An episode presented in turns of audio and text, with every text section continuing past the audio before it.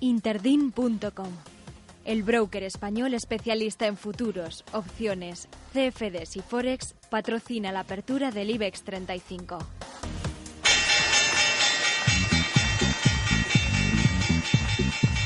Claves del mercado europeo.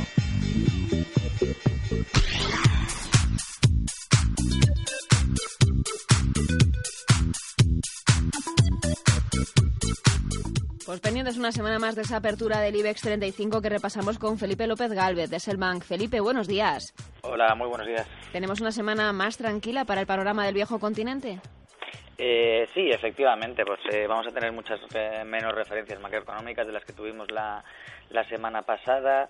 Quizás lo más importante pues van a ser las reuniones de los bancos centrales de, de Inglaterra y, y, de Japón, también como habéis comentado, pues la reunión de, del FMI en que probablemente pues varíe las, las perspectivas de, de, crecimiento a la baja respecto a las que dio hace, hace un trimestre y bueno, vemos cómo comienza la semana con el, el IBEX continúa rebotando, lo vimos el viernes y hoy, hoy los avances pues son de en torno al 0,80%.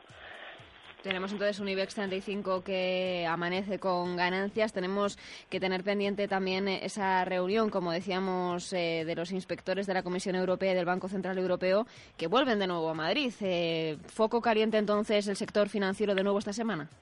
Sí, efectivamente. Además viene siendo últimamente también este este sector el más importante. Además ya pues vemos cómo se está acercando la, la fecha en la que conoceremos los los resultados de los de los stress test y bueno también para comentarlo para los accionistas de, de Popular y BBVA pues decir que que esta semana será la, la última en la que puedan solicitar el, el pago del, del dividendo flexible en, en efectivo. Popular y BBVA, entonces, como centro de atención por ese dividendo flexible, Felipe, tenemos una semana en donde decía que estaremos pendientes de la reunión de los grandes bancos. Estamos inaugurando el último trimestre del año. No sé ustedes eh, qué opinan, si la renta variable sigue siendo una buena oportunidad dentro de Europa o prefieren diversificar en sus carteras. Eh, bueno, pues eh, como comentábamos últimamente, la verdad es que con la, las bajas rentabilidades que ofrece la, el mercado de deuda de depósitos, pues si uno está dispuesto a, asumir el riesgo, desde luego que la, la, renta variable es de las pocas maneras en las que se puede conseguir rentabilidad. También podemos, también podemos perder, pero si estamos dispuestos a asumir ese riesgo, desde luego es donde, es donde hay que estar. No sé qué opina usted de ese fuego caliente también que decíamos dentro de Asia. Hong Kong sigue también eh, como escenario tenso dentro de los mercados y podría afectar de alguna forma también a la marcha del viejo continente esta semana. Eh, sí, efectivamente. Al fin y al cabo, pues este tipo de conflictos lo que genera es mucha incertidumbre y, y por lo tanto, pues atraen eh, volatilidad a los mercados. Eh, también aparte de este, pues sigue, aunque últimamente no, no conocemos muchas más noticias, eh, el, el, más importante, sobre todo que afecta a la eurozona, es el, el tema de, de Ucrania.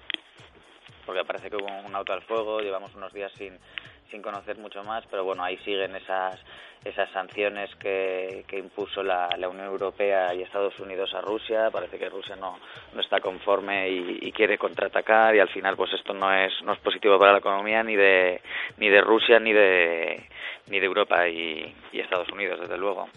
Veíamos también el sector eléctrico o energético en el punto de mira con esas tensiones también sobre las facturas de luz, de gas. Eh, hablaba de Ucrania también que podría impactar de alguna forma en el crudo. ¿Sería también un sector que ustedes tendrían eh, en vigilancia para ver si se podrían obtener revalorizaciones en algún título?